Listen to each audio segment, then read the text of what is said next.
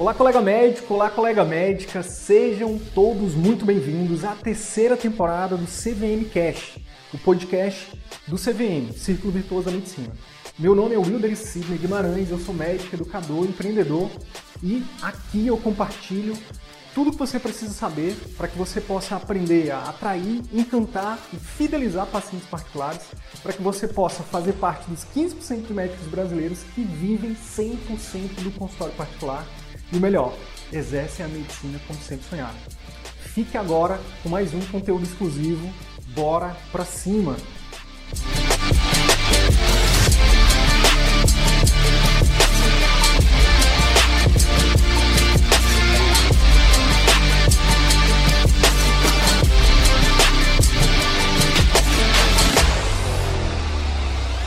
Aquela corrida louca para primeiro passar na faculdade, né, tirar boas notas, passar na faculdade, depois, no caso da, da, do médico, fazer uma residência, depois conseguir um bom emprego ou vários empregos, comprar uma casa, comprar um carro, não sei o quê.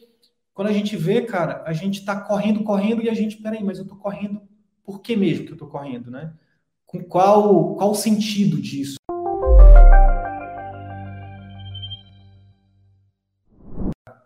Cara, eu, eu fiquei impressionado, porque assim, depois de estar de tá estudando tanto, né, que nem você falou, a filosofia, o estoicismo, e quando você me indicou esse livro, é, é eu olhei e falei, poxa, legal, mas aí pensei, poxa, será que realmente tem algum ensinamento sobre a vida? Será que não vai ser nada muito religioso? E, cara, eu fiquei muito impressionado que Salomão, né, esse livro foi escrito pelo Stephen Scott, é, e Salomão, ele deixou o livro de Provérbios, né, que é um dos livros da Bíblia, ele deixou basicamente é, as leis é, de conduta. Né? A gente tem leis universais, por exemplo, que regem o plano físico. Né? A gente tem leis da física, a gente tem um exemplo. Se você tá, você entra num avião, você tem ali as leis da física atuando a todo momento, independente se os pilotos vão seguir elas. Isso é um exemplo do livro, né, no primeiro capítulo que ele fala independente se os pilotos vão seguir essas leis ou não, elas vão acontecer, elas estão lá. É, então ele até brinca, ele fala: olha, você de uma forma ou de outra, ele seguindo ou não as leis da física, as leis universais né, da física, você vai voltar para o chão, de uma forma ou de outra. E o que Salomão coloca são as leis de conduta, umas leis que, que regem de forma invisível assim todos os aspectos da vida. Ele até coloca nessas palavras mesmo. E, e, assim, não é só na, na, né, em tudo isso que a gente defende no CVM, tudo isso que a gente ensina no CVM, tudo isso que a gente fala sobre a transição do médico para uma medicina de maior qualidade, para uma medicina particular, para uma medicina sem depender do atendimento de volume, etc. Mas em, em, tudo. E aí eu comecei a pesquisar sobre Salomão, aí quando você bota no Spotify, por exemplo, Salomão, aí aparece o podcast do Tiago Negro falando sobre os ensinamentos de Salomão. E ele fez 30 uhum. lives seguidas sobre Salomão. E, e, aí você vê que em investimentos ele tira assim incríveis lições. Aí você vê durante o livro, o cara vira e fala que sobre a, a possibilidade disso trazer melhor nos seus relacionamentos, no seu casamento. Ele fala sobre as, as, as é, experiências próprias dele, né, do próprio autor. Então, uma delas, por exemplo, que ele, ele, ele fala que esse livro salvou o casamento dele.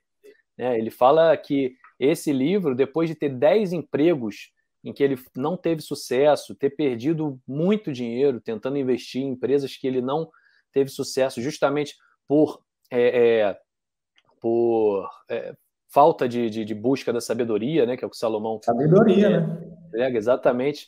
É, ele acabou sucumbindo aí em, em, vários aspectos na vida dele, até que um amigo dele, amigo do Stephen Scott, o, o escritor do livro, virou para ele e falou para ele ler Provérbios, né? Que é, são esses ensinamentos, esse livro da Bíblia, para ler durante dois anos. E durante esses dois anos a vida dele mudou. E aí ele resolveu escrever esse livro justamente para né, passar isso adiante né, para a gente. E, pro, e assim, para a nossa transição, para o que a gente acredita, cara, é incrível, incrível mesmo.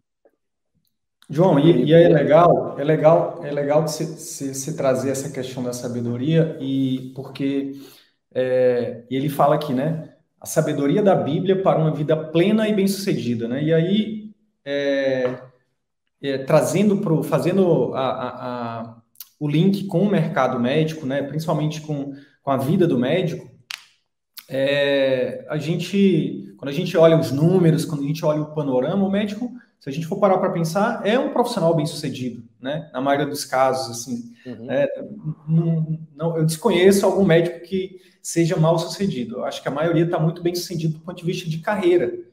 Agora, da mesma forma, quando a gente olha para os números, João, de qualidade de vida, de saúde, de relacionamentos, né? De é, de vida plena, né, que a gente poderia chamar de felicidade, né, dando outro nome, é, a gente vê que o médico é, precisa de muita ajuda, cara. E eu acho que é aqui que esse livro vai ser tão valioso, né, não só para os colegas que estão aqui ao vivo, né, no Instagram, no YouTube, mas é, é para muitos colegas que vão ouvir isso depois, né, inclusive lá no Spotify, porque é, cara, eu é, é, um pouco da minha história. Eu acho que a, a, história é, se mistura com a história da maioria dos colegas. Eu acredito, né? Pode ser só uma crença minha, mas eu acredito que a gente fica correndo, né? Na, na, na a gente faz uma aquela corrida louca para primeiro passar na faculdade, né? Tirar boas notas, passar na faculdade, depois no caso da, da, do médico fazer uma residência, depois conseguir um bom emprego ou vários empregos, comprar uma casa, comprar um carro, não sei o quê quando a gente vê, cara, a gente está correndo, correndo e a gente, peraí, mas eu estou correndo por que mesmo que eu estou correndo, né? Com qual, qual o sentido disso, né? E esse livro, né, Salomão e, e Provérbios e a Bíblia, né, nesse, nesse, é, nesse aspecto, nos ajuda a fazer uma reflexão, a parar e dizer assim, beleza, eu, eu tenho, é, um, eu sou bem sucedido, mas e, e como é que está a questão da, da felicidade, da vida plena, né? Então, é, a intenção de trazer isso para vocês é exatamente isso: é a gente trazer reflexões que eu considero que são muito valiosas. A gente estava fazendo briefing aqui, eu e o JP, né, o João Paulo, como carinhosamente chama, é, e a gente estava dizendo: meu Deus, cara, isso aqui é muito valioso. Tipo, eu demorei não sei quantos anos, o João Paulo também, para a gente chegar em coisas que parecem ser simples, né? A gente falar aqui, é, por exemplo, é, não sei se para a maioria de vocês isso é, é claro, né? Mas é claro para você que uma coisa é ser bem-sucedido e a outra coisa é ser feliz? É ter felicidade, é ter vida plena? Para mim não era. Para ti isso sempre foi claro, João? Não, claro que não. Você e aí eu vou assim, eu vou ter que trazer também um, rapidinho outro livro que você me indicou, que é o Jeito Harvard de Ser Feliz, que na verdade o, o, a gente projeta muito a nossa felicidade em cima do sucesso né? A gente colocar quando eu tiver sucesso eu vou ser feliz, quando eu conseguir mistura muito as tarefa, coisas, né, cara? Exatamente. Mistura muito, né? Bota tudo no mesmo bolo. A gente mistura como se o sucesso fosse realmente a, a, a fonte da felicidade. Então você luta para ter aquele sucesso e você se, às vezes se tortura para ter aquele sucesso. E você chega no sucesso e você quer mais sucesso, né? Você acaba não chegando nunca nessa tal felicidade. Então lá no livro tem escrito Noel do Salomão, mas com certeza o, o, o autor leu, porque ele fala, é, não é ter sucesso para ser feliz, é ser feliz para ter sucesso. Né? É assim como. E, e, realmente isso aí é. Cara, eu acho que a gente se forma totalmente equivocado em relação ao que, que é sucesso e o que, que é felicidade. Totalmente, concordo Perfeito. contigo. Perfeito. Então, vou até, vou até pedir para o pessoal que está ao vivo aqui é claro para todo mundo aqui que está ao vivo que uma coisa é ser bem sucedido, a outra coisa é ter é, é, é, você ser feliz. São coisas diferentes. São coisas diferentes. Eu acho que esse livro ele nos convida, né, de forma muito aprofundada, né, a meditar sobre isso. Um outro, um outro aspecto, João, que eu acho que vai ser muito valioso nessas né, essas lives que a gente vai fazer, porque eu já adianto que não vai ser só uma, a gente vai, ser, vai fazer uma série de lives, né? vai fazer uma série de lives para poder debater, né, trazer essa sabedoria para a luz né, do, do da, da, da, carreira médica, do mercado médico, do atendimento particular mais especificamente. E, e uma das coisas que eu acho que vai ser muito legal é, é, entender que conhecimento é uma coisa, separar o que é conhecimento e separar o que é sabedoria. Né? Então, conhecimento, por exemplo, é você ter acesso a uma informação. Sabedoria é aquele conhecimento que muitas vezes é, é, você precisa aplicar. É um conhecimento aplicado, né? Ele é lapidado pela experiência muitas vezes, né?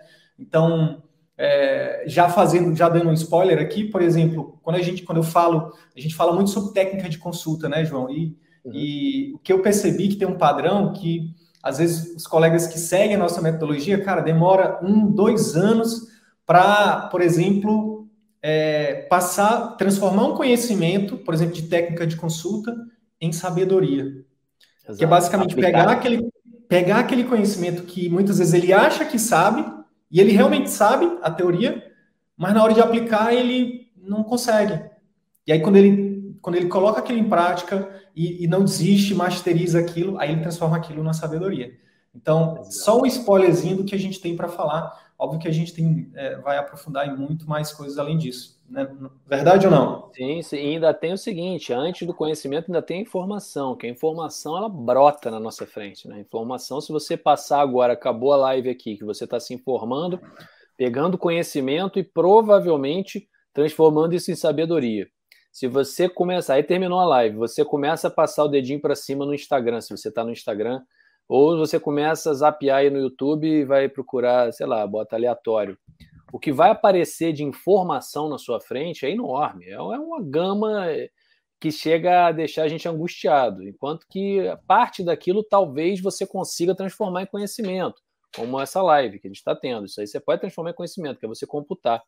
Aplicar isso já é o outro passo. Então, que aí já realmente é o que define como sabedoria, né? A aplicabilidade do conhecimento né, em todos os aspectos, né? E, e é sempre uma busca incessante né? A gente até conversou sobre isso, né, antes, né? O quanto que a busca da sabedoria te faz ver que, na verdade, é, você nunca vai virar e falar, eu sou um sábio, né? Porque você vai buscar, buscar, buscar. O dia que você achar que encontrou e que você chegou a ser sábio, provavelmente você está caindo em um dos grandes defeitos que, pode te, que podem te derrubar, que é a própria arrogância, né? Você virar e falar com o verdadeiro sábio, ele procura, ele é um eterno aprendiz, né? E isso também que tem foi? a ver com a consulta que converte. Né? Perfeito, perfeito. Tem a ver com se render, né? A se colocar como aprendiz, né? Ter mente de principiante, né? É, é, como, como o Murilo Gun fala, Xoxin, né? João, e inclusive o próprio Salomão né, é, passou por isso, né? Conta é, aí pra gente um pouquinho da história um dele. Isso. Salomão nasceu em 974 a.C., tá? Salomão, e... sal, é, sal, é, para os íntimos, como era que, como era que, como era que, ele, que tu falava com ele? Como era que Salomito, ele? Salomito. Salomito para os íntimos. eu ouvi hoje de manhã na. Perdão, na... perdão, eu não, eu, eu não consegui evitar isso. então, Salomão, que era um mito, né? verdadeiro mito, né? Então, Salomito. Não, nasceu então em, em 974 e ele era filho de Davi, o próprio Davi de Golias, tá? E aí o, ele foi coroado rei pouco antes da morte do pai. Em algumas fontes, você no, no livro está escrito 12 anos, com 12 anos. Uhum. Outras fontes eu li com 16 anos, que ele tinha sido é, coroado rei. Eu, eu realmente não estava lá, não, não tem como eu dizer, mas era mais ou menos. Tava, na época que você estava de plantão ainda, né? Você dava Exatamente. Plantão, Nessa época eu não prestava atenção nas notícias. mas então, Salomão foi é, é, coroado rei muito cedo. E ele sempre teve o pai, Davi, como mentor, né? O Davi escolheu ele como mentorando, né? Na verdade, falando sobre mentoria, né? O, o mentor escolhe o mentorando, né? Eu não, eu não posso escolher, ah, eu quero ser mentorado agora pelo, sei lá, pelo pelo Barack Obama, né? Não, não, não tem isso. O mentor escolhe o mentorando. E aí Davi escolheu o filho, né, como mentorando, e ele falou, é, ensinou para ele que ele que era mais válido ele, ele vender todas as riquezas, né, do, do reino de Davi e trocar por sabedoria, né, que seria melhor para ele. E aí, certa vez, conta a Bíblia, nesse, no livro Provérbios, que Deus apareceu para Salomão e perguntou e disse que ele teria um único desejo um único desejo. E devido à mentoria do, do pai, devido à mentoria da vida, a importância da mentoria, ele foi e escolheu sabedoria. Deus, é, é, interessante que isso é até um pouco controverso, mas assim, pela Bíblia, Deus não esperava essa resposta de uma pessoa, não esperava essa elevação tão grande de pedir sabedoria, ainda mais de um menino de 16 anos ou 12 anos, não sei. É a mesma coisa, falou, 16 e 12 não muda nada. Não muda, nenhum dos dois ia, ia pedir sabedoria. Eu fico imaginando vir agora para o meu, pro meu afilhado e perguntar o que, que, ele pediria. Eu acho que ele ia pedir, sei lá, um, ou ir para Disney, entendeu? Alguma coisa assim. Eu viro e pede, pô, sabedoria. E aí Deus virou e falou assim: Poxa, você não pediu é, riquezas, você não pediu poder, você não pediu ah, todas as coisas materiais, então não só eu vou te dar sabedoria, como eu vou te dar tudo isso.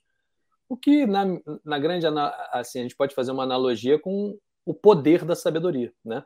Poder Perfeito. da sabedoria. O resultado, né? A consequência da, da sabedoria, né? Exatamente. E, na verdade, é que esse grande, esse grande ser, esse homem mais rico que já existiu no sentido de sabedoria e também de bens materiais, ele mesmo que ensinou tudo isso para gente nesses livros, ele nesse livro, ele, ele no Provérbios, ele mesmo sucumbiu aos próprios defeitos aos quais ele chamava atenção. Ele começou a quebrar regras e começou virou uma pessoa arrogante chegou no momento em que ele realmente sucumbiu a esses próprios defeitos né? E, e aí a gente tem muito para poxa se Salomão sucumbiu a isso né? Quem somos nós para simplesmente deixar isso de lado? Perfeito. E aí, eh, quero de novo linkar com a, a ideia é essa, a gente trazer essa sabedoria né, à luz da, da, da, carreira do médico, principalmente do médico que deseja viver de consultório. Então, diariamente eu tenho contato com colegas médicos de, enfim, eu, eu fiz uma consultoria semana com um colega de 26 anos, na semana passada fiz com um de 50 e poucos, enfim, de todas as especialidades, todas as idades e grau de instrução. Então, tem colegas que tá que está no início da carreira, que, que, entrou na residência, sai, acabou de sair da residência, colegas que estão no segundo PhD. E um padrão que eu vejo, JP, assim, de pessoas que têm mais resultados, né, com a nossa metodologia, por exemplo, que conseguem colocar em prática os pilares do CVM, né, da nossa metodologia, é exatamente é, é, é isso que ele traz em relação à humildade. Ou seja, humildade o contrário de arrogância, né, de prepotência, de achar que já sabe de tudo, né? Quando você acha que já sabe de tudo, é, acabou, você não vai mais procurar. Então, você, é, é, é você, você coloca um teto para você, né?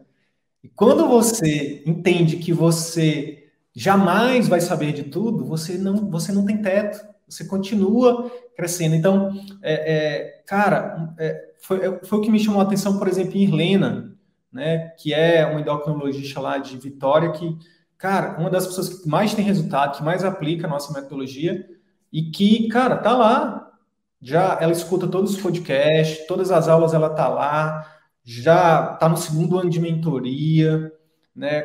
Enfim, cara, é, é uma sede que ela tem, sabe, por aprender. E aí a gente vai citar ela, pô, Helena, você é incrível. Ela fala, não, gente, estou aqui, né, querendo aprender. E, é isso. e isso faz com que ela continue o quê? Aprendendo.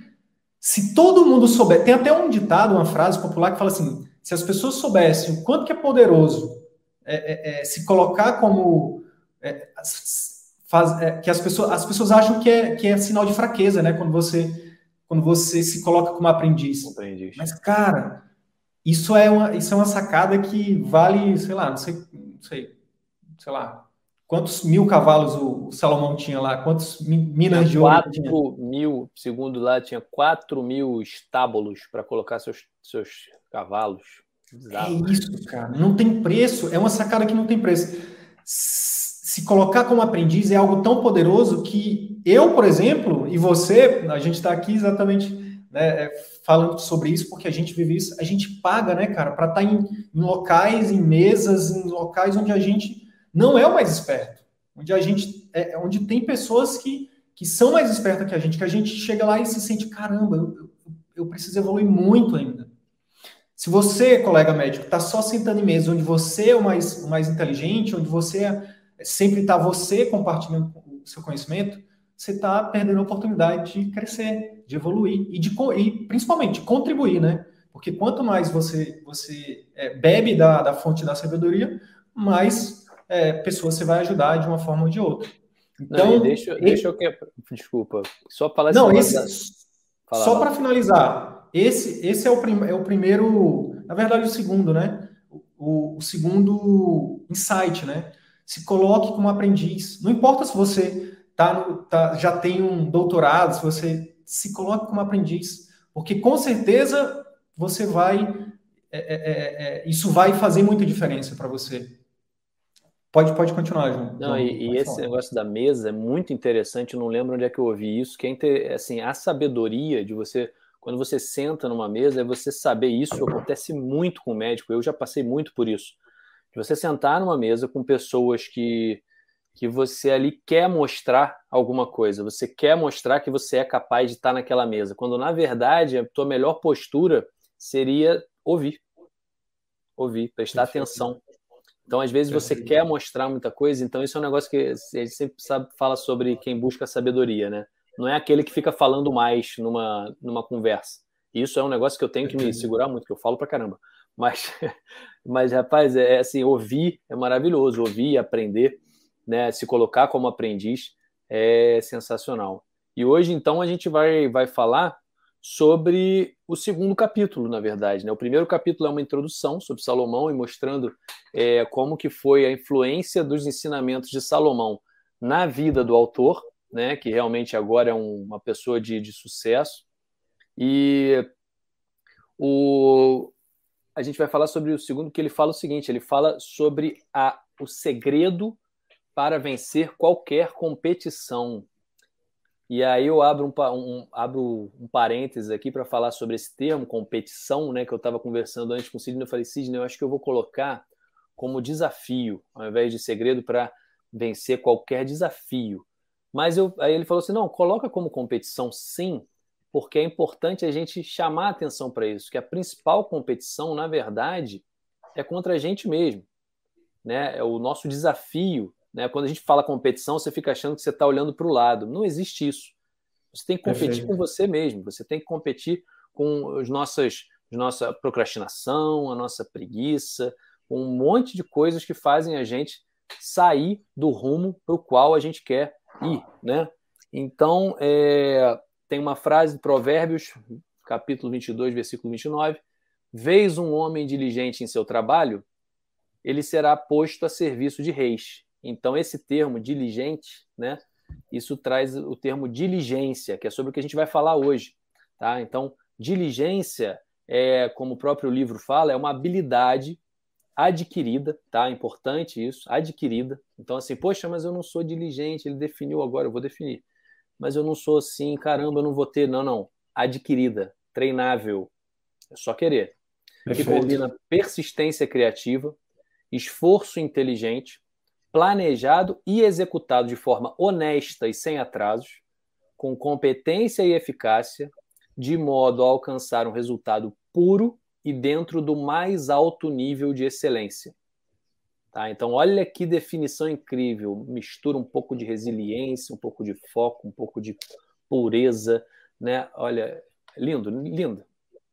Não é não? Persistência criativa, persistência criativa, cara criatividade. E aí eu lembro do, do Murilo Gun, que foi um divisor de águas na minha vida, né, cara? Que, que trouxe o conceito de criatividade, que, é, que é, abriu meus olhos, a minha mente para a possibilidade de aprender, né? De dizer assim, cara, criatividade é algo que, na verdade, a gente nasce com ela e a gente desaprende e é, é possível reaprender, né? Assim como é, é, é escutar como técnica de consulta, assim como vender, né, persuasão, assim como fazer marketing, né, assim como é, é, se relacionar.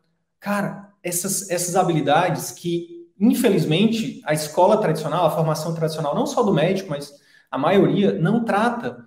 Né? A gente aprende sobre, sei lá, sobre solo, sobre trigonometria, sobre pirâmide do Egito, mas a gente não aprende sobre como ter empatia, por exemplo. E é treinável. Cara, isso explodiu minha cabeça, João. E aí eu não podia ficar com isso sozinho, cara. Seria muito egoísta da, da minha parte. Eu disse, cara, eu preciso compartilhar isso com o maior número de pessoas, né? Se fosse inteligente, cara, e se fosse inteligente, né? Por exemplo, há, sei lá, 30 anos atrás, né? Para fazer uma live dessa, meu amigo, a gente iria gastar muito dinheiro, eu acho que nem tinha disponível, mesmo para quem tivesse muito dinheiro. E hoje, né, com, com, com, as pessoas buscando esse esforço inteligente, né, né, a gente hoje consegue né, por exemplo, estar tá aqui falando com um monte de gente de vários lugares do país e, e até do mundo, cara.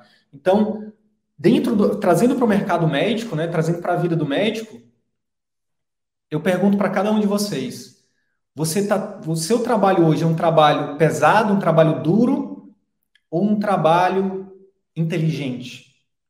Né?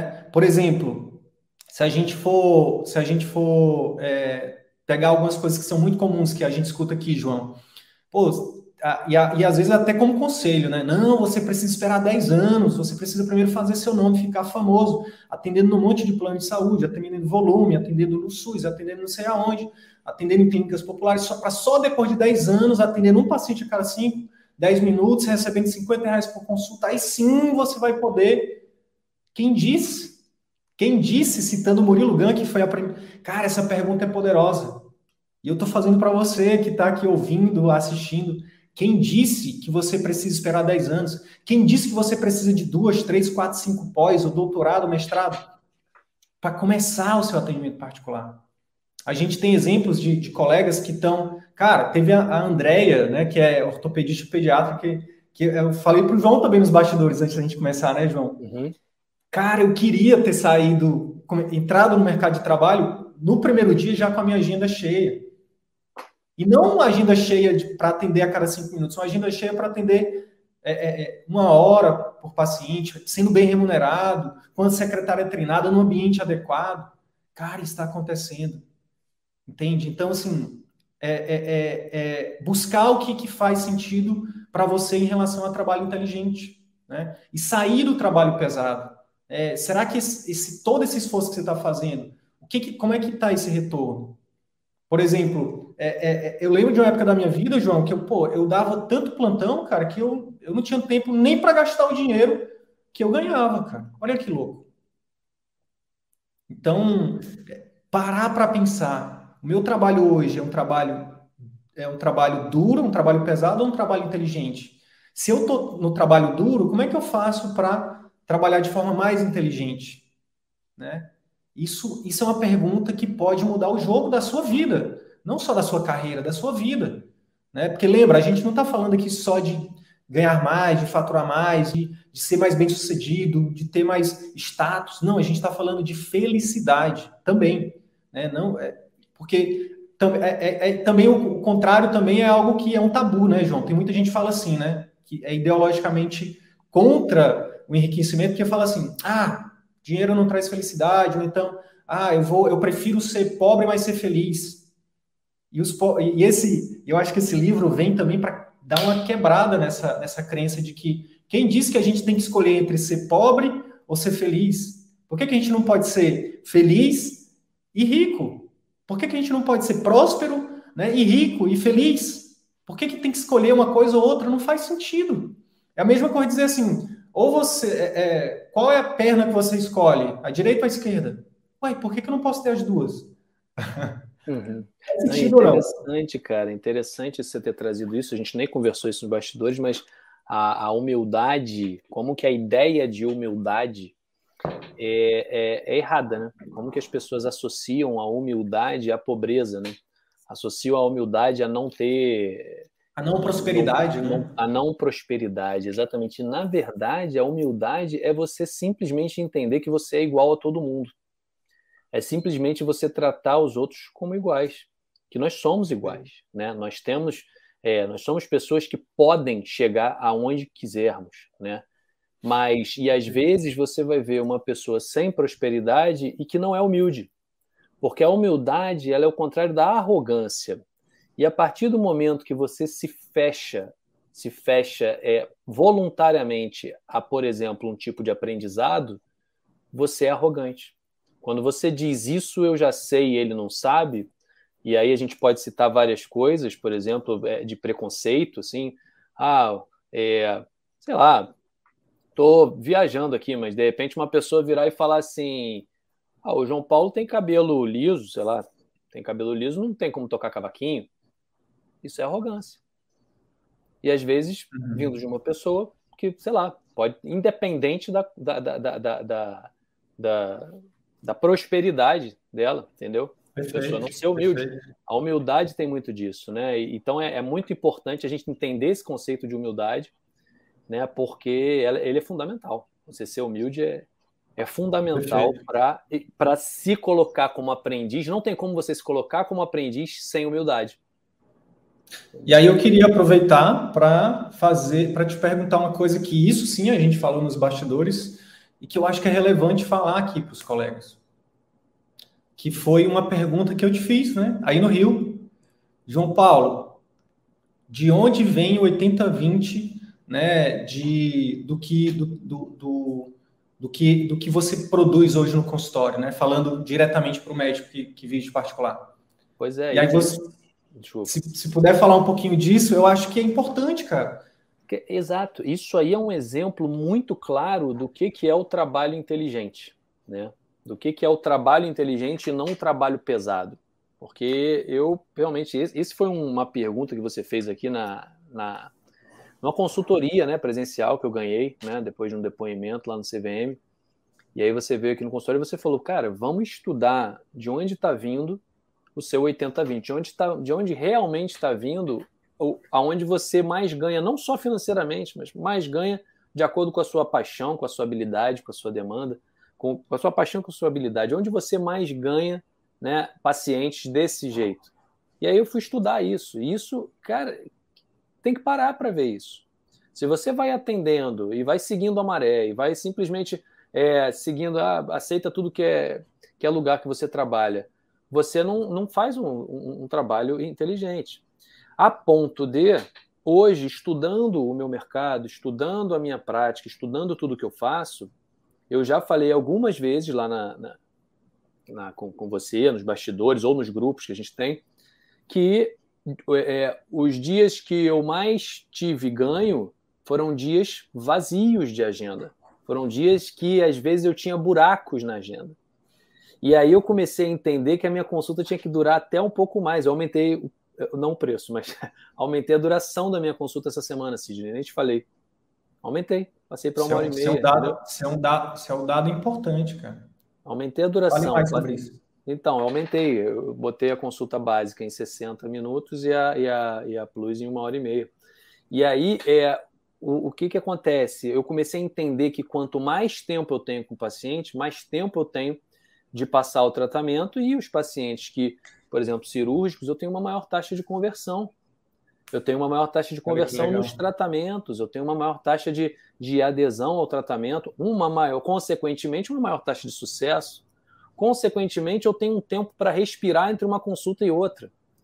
E aí você fala assim, poxa, mas vai ter consulta que vai durar 45 minutos, eu sei, e aí, você marcou em uma hora e quinze a, a, outra. Pois é, eu tenho 30 minutos para respirar e me preparar para a próxima consulta. Olha que massa. Eu vou estar Olha super massa, preparado. Vou estar, entendeu? Eu vou tomar o meu café, vou ler um negócio, vou pensar sobre a consulta anterior. Às vezes eu penso. Eu posso, posso te interromper e falar uma coisa que não estava que não tava no script, que aconteceu hoje, hoje, hoje, nesse dia. Hoje é quinta-feira, 24 de março.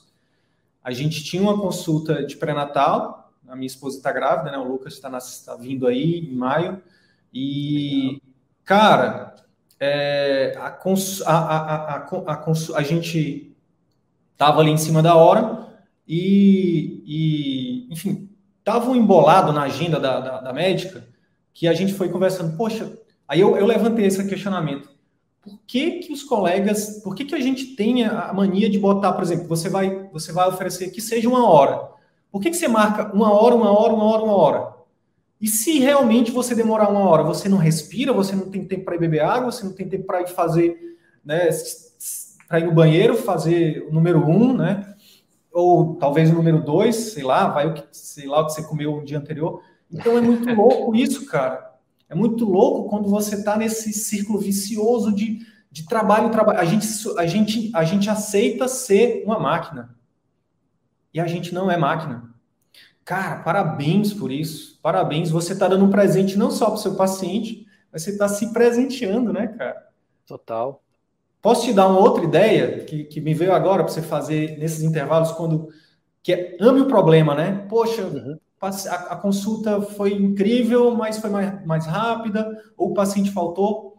Cara, pega esses horários de falta, João, e manda uma mensagem para aquela pessoa que você ama, seja um parente, um amigo que está com um tempão que você não fala, e posso te ligar? Olha Pô, que massa, cara. Que massa, cara, que massa. Não, e eu vou te contar, aí também, ah, pronto, fugimos do script, mas a live é bom por causa disso, cara. vou te contar uma coisa. Esses dias eu lembrei de um paciente numa situação dessas e mandei uma mensagem, cara. Mandei uma mensagem: Ô, como é que você tá? Pô, o paciente ficou muito feliz, cara. Perfeito. Ficou muito feliz, mandei um áudio. Olha, cara, que legal. Gostei dessa ideia, cara. Mandar uma mensagem para alguém que eu não falo há muito tempo. É isso, cara. É, a gente tem que ter esses, essas gotas de, de, de felicidade, de satisfação, né, ao longo do dia. Diária. Já pensou Diária. ter isso diário? Já pensou em ter isso diário, cara? É, é, é, é, e aí você falou uma outra coisa que eu acho que é importante falar, porque muitos colegas que estão aqui, que acompanham o nosso trabalho, na verdade, a grande maioria, é, cara, ainda tem ali como principal fonte de renda os planos de saúde. E aí você falou uma coisa que, que eu acho importante, né, também. O fato de você de você estar tá fazendo só um trabalho pesado, de você pelo menos você pelo menos precisa mesclar não, não, é que, não é que o trabalho vai ser sempre inteligente, mas eu acho que, principalmente durante uma transição, durante um período da vida, que você está ali, que você não tem como né, ficar abandonado, ah, vou então vou parar de fazer o trabalho pesado. Eu acho que isso também seria utopia, não é assim que as coisas. No mundo real não é assim. Mas é, é, é, pelo menos ter dentro da sua rotina um tempo de trabalho. Beleza, eu tenho que ter trabalho pesado, porque eu tenho que pagar conta, boleto, não sei o quê. Beleza mas separa também um tempo para o trabalho inteligente. E nesse tempo de trabalho inteligente, por exemplo, você vai conseguir olhar quem não, quem, tu, se você não consegue medir, você não consegue melhorar, né? Então, parar e olhar para o que você está fazendo. E aí você falou das glosas, que eu acho que isso é uma é a realidade de muita gente, de muita gente, né, João? E é uma coisa que, para mim, eu nunca vivi isso, graças a Deus, mas, cara, é uma coisa que que eu acho que é muito difícil, cara, que é um absurdo, né, a questão da glosa, né? Muito, cara, isso e isso é um é, é uma consequência do trabalho desenfreado que que é muito forte, cara, que, que eu vivi muito isso, tá? É, atendia tanto que eu, eu não tinha energia, cara, para conferir ou para conferir se eu estava sendo pago, entendeu? Por todas as consultas. Eu coloquei na minha, na minha prática e assim, eu dei muita sorte de trabalhar em clínicas muito, muito honestas. Porque vira e mexe, eu virava no final de semana e ia conferir, estava tudo certinho. Mas é, e eles vinham né, com, com um relatório de glosa, me pediam, mas assim, já trabalhei em outras clínicas, que fiquei pouco tempo, em que assim vinha lá um relatório e quando eu fui olhar tinha consulta que era lá, seu João da Silva, consulta, dia 14 de 3 de 2012. Tá? Valor 80 reais, glosa 80 reais, valor recebido zero. E tá lá no relatório, entendeu? Se você só olha o relatório, assim, era tanto trabalho, tanto trabalho, que eu falava, ah, tá bom, mais ou menos, aí o que eu ganhei tá tudo bem. E você não ter tempo de olhar isso, não ter tempo de olhar a glosa, isso realmente, assim, você acaba correndo em círculos, cara. Você acaba fazendo um trabalho absurdo, entendeu? Para não ir a lugar nenhum. E é aquele negócio do, do, do controle, né? Sobre a situação que a gente vai falar daqui a pouco. De ter controle, né? de ter controle. controle. De buscar ter o máximo de controle, né? Porque tem coisas que a gente não vai ter controle, né? É, mas, cara, uma, uma, sabe um outro exemplo que você já falou em live que eu lembrei agora? Que esse já é para quem está, por exemplo, no, no consultório particular. Você me falou, eu não sei se foi exatamente assim, aí você me corrige, tá? Mas você falou numa das lives que a gente fez que tinha uma época que você tinha cirurgia é, é, para fazer e você. É, aí o teu, teu pop na época era de entrar em contato com o paciente, às vezes era uhum. tanto volume que, que você acabava perdendo a cirurgia. Foi uma coisa mais ou menos assim? Já, inúmeras vezes, eu olhava, eu, eu pensava assim, lá para, sei lá, abril, falava, caramba. Aí eu examinava um paciente com um quadro, quadro semelhante, falei, ué, e aquela senhorinha que eu, que eu examinei que tinha isso aqui, sei lá, um buraco de mapa? Eu, nossa, e aquela senhorinha? Caramba, aquela senhorinha sumiu, né? Aí, cadê? Cadê o telefone? Cadê a anotação? Perdeu. Gastei ali é. todo o meu, meu potencial numa consulta que eu gostava. Eu, eu, eu, assim, eu sempre isso eu falo, né, para quem já está dentro do CVM, eu sempre achei a minha consulta incrível, sempre gostava de dar atenção ao paciente, sempre gostei de gente, né, e, e aí gastava lá toda a minha, a minha, na época que eu acreditava de ser a consulta incrível, que hoje eu vejo que era, que era bem mediana comparado ao que eu hoje aprendi com, a, com, a, com as técnicas, né, de consulta, e continuo aprendendo, tá, e continuo cada dia, na, na, na última na última reunião Exato. nossa, eu já, já, já coloquei coisa em prática, de, de, reunião de, de sábado agora, sempre aprendendo. Mas então, gastando toda aquela energia para perder a, a, cirurgia, entendeu? E não só, aí você fala assim, poxa, você está pensando só no retorno da cirurgia. Não, cara, e, e o trabalho que eu dei para essa senhorinha? Entendeu? Que foi lá também e olhou e esperou minha ligação. Pô, que de serviço, né, cara? Por quê? Por causa de uma, de uma falta de calma para virar e entender que a gente não vai atender o mundo inteiro, mas quem a gente atender tem que ser muito bem atendido. Entendeu? Perfeito. Não é, Perfeito. cara? É aquela, é aquela parada, né? O médico trabalha tanto que não tem tempo de ganhar dinheiro. É, é, basicamente o resumo do que ele fala sobre a excelência, né? De a excelência. A excelência do, do, do, do seu trabalho. E ainda falando de excelência, João, seria legal a gente falar também da excelência é, no outro aspecto, né? Que é o aspecto, por exemplo, de uh, que é uma coisa muito comum também na carreira médica. O, a medicina é o curso mais vestibular mais concorrido. É o vestibular que tem maior tempo de é o curso que tem maior tempo de duração, integral, seis anos integral. E ainda depois a gente é submetido para um outro exame que é a residência médica né, e depois integral, só que pior, né, em vez de ser 40 horas, é 60 no mínimo. Então, o médico acaba que a gente é formado, né, formado de formatado, né, de, de moldado a focar muito na parte técnica, né, de diagnóstico e tratamento. O cirurgião ele é incrível em fazer diagnósticos e tratamentos. Por exemplo, o clínico é incrível em fazer diagnósticos e tratamentos clínicos. Mas, né, porém, entretanto, toda vida, todavia, é, e, e, obviamente é perceptível que os médicos eles buscam né, congressos, livros, fellows, aperfeiçoamento, isso é perceptível. Mas o que pouquíssimos médicos sabem é que existem outras habilidades, por exemplo, que a formação médica não ensinou, não, não nem ensinou, né? Porque a gente aprende sozinho mesmo, na maioria das vezes. Mas colocou o médico, expôs essas habilidades, esses conhecimentos, essas atitudes para o médico, para que ele aprenda isso, para que ele buscasse esse conhecimento, para que ele buscasse se aperfeiçoar nisso. Eu estou falando de, por exemplo, é, entender, é, por exemplo, que o consultório particular funciona como empresa, é um negócio, né? É um negócio que, obviamente, é diferente, tem as peculiaridades, né? Não é um fast food, né? Apesar de muitas, alguns modelos de negócio aí, clínicas populares, não vou falar. É, então, é, de alguns negócios é, utilizarem de um modelo de negócio diferente, mas o que a gente defende aqui é, é, que, é que o médico enxergue o consultório dele como empresa, e por isso toda empresa precisa que o médico, o dono, né, saiba de marketing, de gestão, de comunicação, de vendas, né? E que isso tudo é o quê? Treinável. É possível aprender e buscar ser excelente nisso também.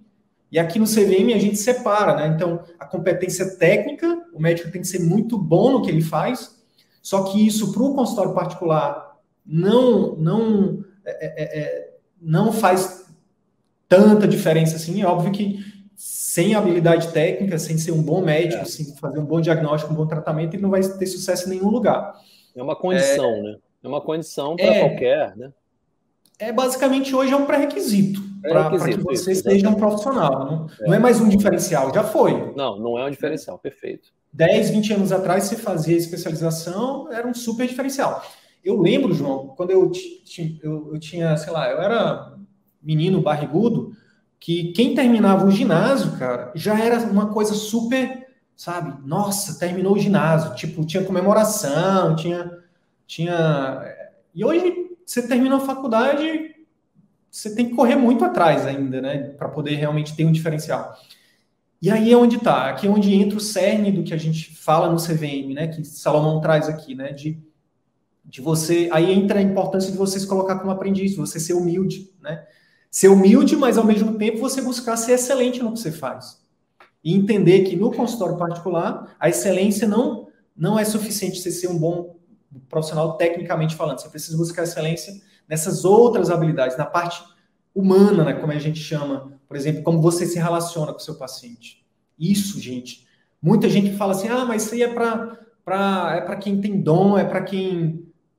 Meu Deus, não, não. Eu tô aqui, eu sou exemplo vivo de que não, de que é possível aprender. Tudo que a gente está aqui trazendo para vocês, eu aprendi. Ninguém, quem aqui que nasce sabendo de alguma coisa? Ninguém sabe, nasce sabendo de nada. A gente se coloca a, a, como aprendiz, é, é, é, a atitude inicial, e depois a gente busca o conhecimento. João, como é que está, por exemplo, os resultados dos teus pacientes cirúrgicos hoje, depois de você estar tá focando no, no, no, particular?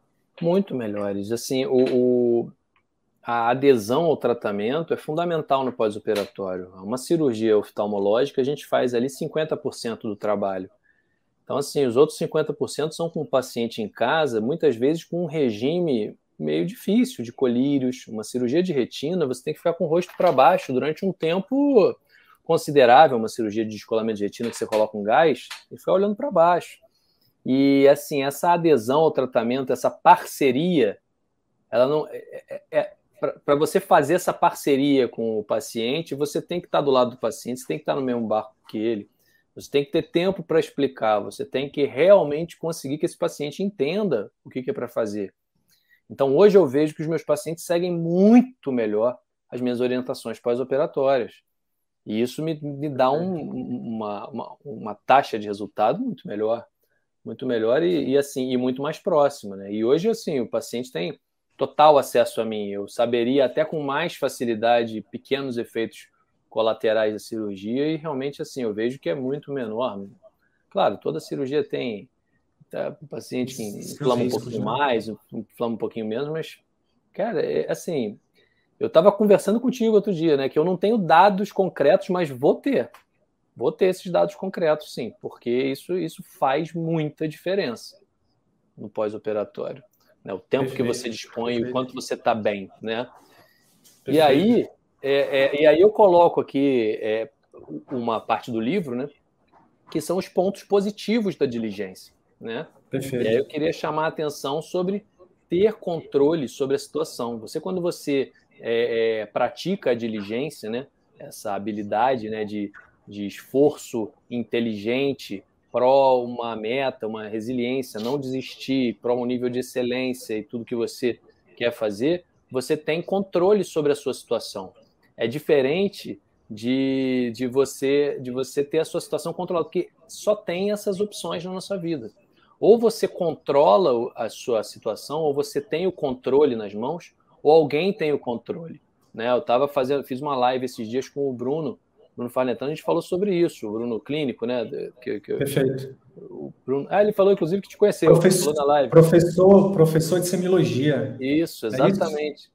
A gente estava falando sobre a importância de ter controle, né? a importância de se apoiar na sabedoria, e a gente fez analogias do tipo é, que a Luciana Galvão fez, né? que eu falei na live, da importância da gente ter uma corda, é como se você estivesse num, num, num, mar é, revolto é, e você tivesse uma corda amarrada numa árvore, numa ilha que, na qual você quer chegar.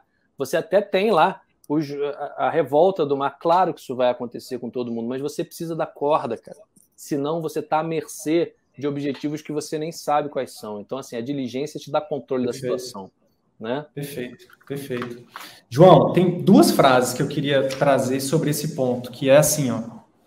É, primeiro, ou você controla a sua agenda, ou você tem uma agenda, né, onde você escolhe os seus horários, escolhe o que fazer, ou você é a agenda de alguém.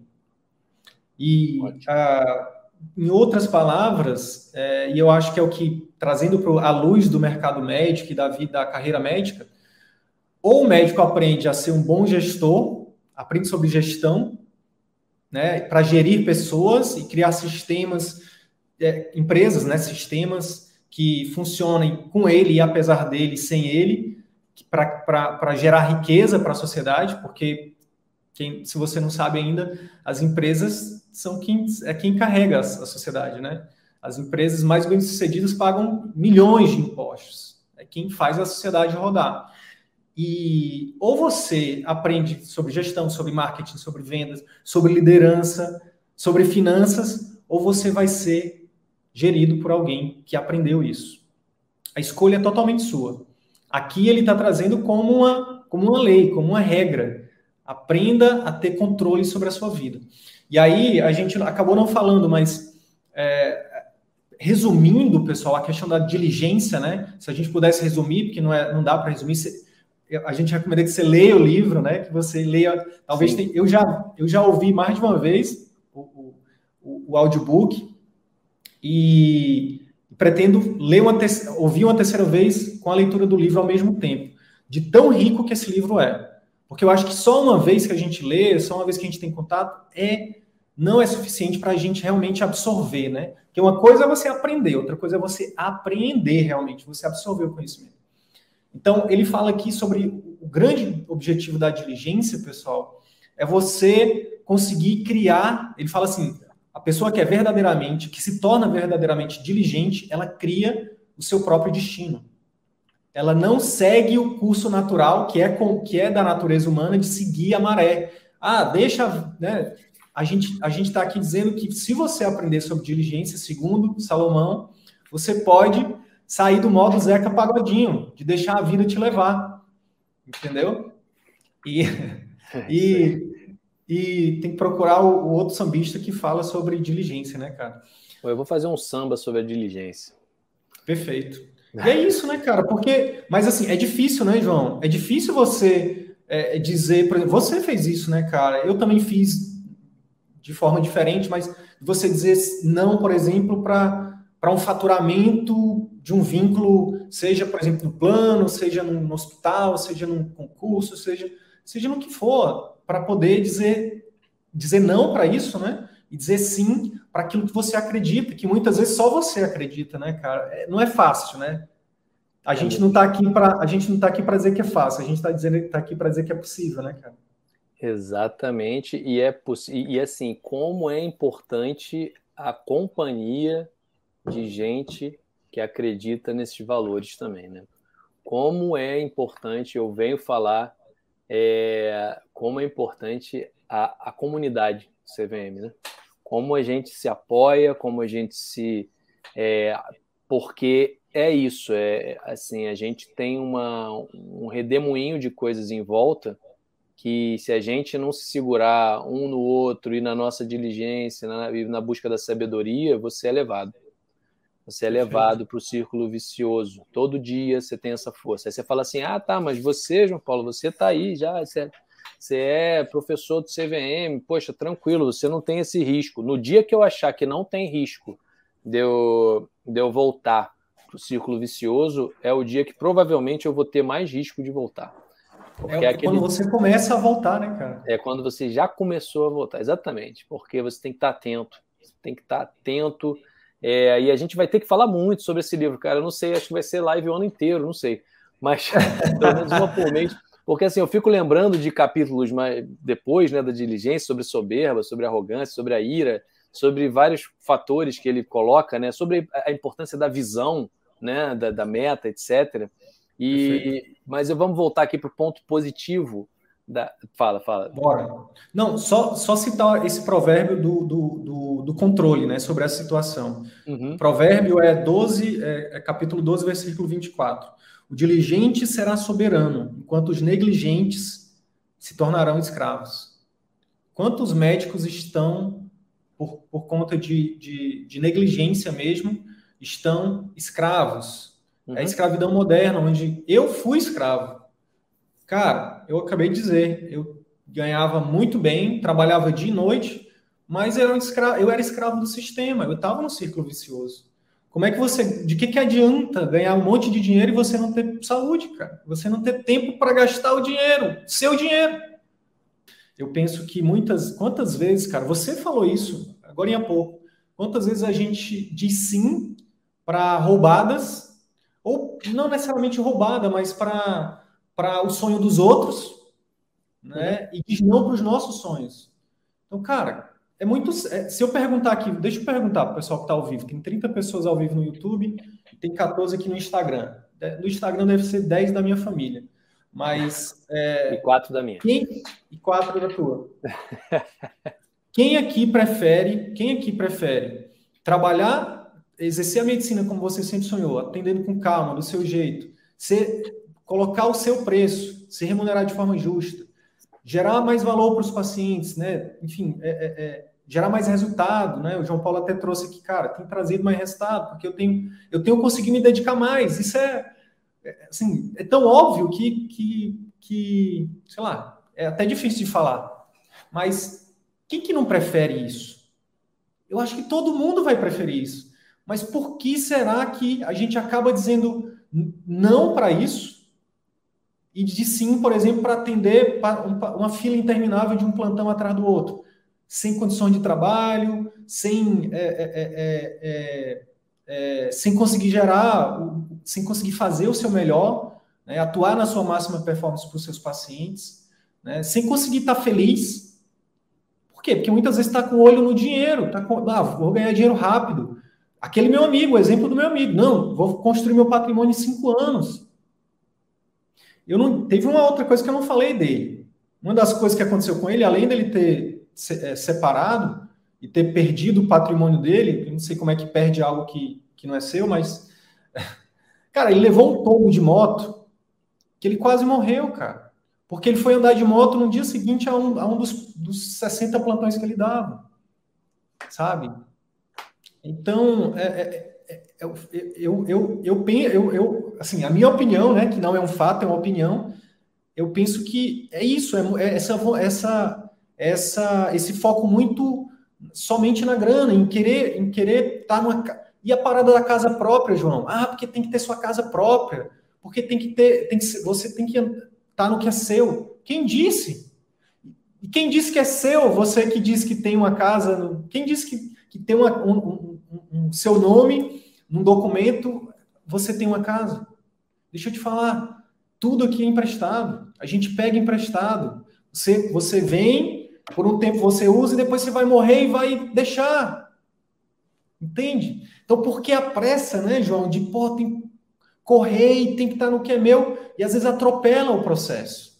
Não tem maturidade suficiente, não aprende o que precisa aprender. Então, por exemplo, no CVM, o que, que a gente defende? Muitos colegas, João, cara, cada vez mais comum essas histórias. Investe muita grana no consultório primeiro, para somente depois investir em educação, em sabedoria, em conhecimento.